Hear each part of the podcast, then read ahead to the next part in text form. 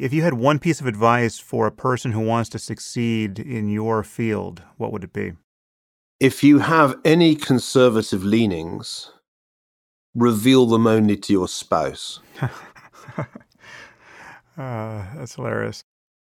What, if anything, do you wish you had done differently in your 20s or 30s or 40s? You can you can pick the the crucial decade. I wish I had spent more time with my children. 10 years from now, what do you think you'll regret doing too much of or too little of at this point in your life? Interviews.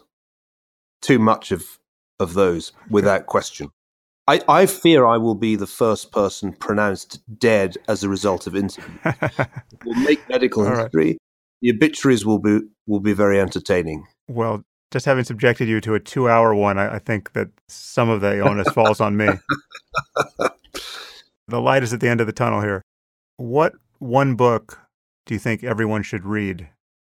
I, I will recommend yours so you don't have to feel the burden there, but Every educated person should have read Tolstoy's War and Peace. nice.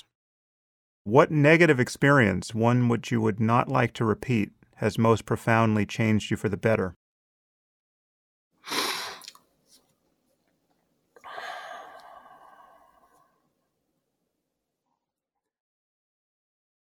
Divorce. Hmm. If you could solve just one mystery as a historian or as a journalist or in any other area where you endeavor, what would it be? The mystery that grows to me more and more fascinating is why Bolshevism and then National Socialism went viral.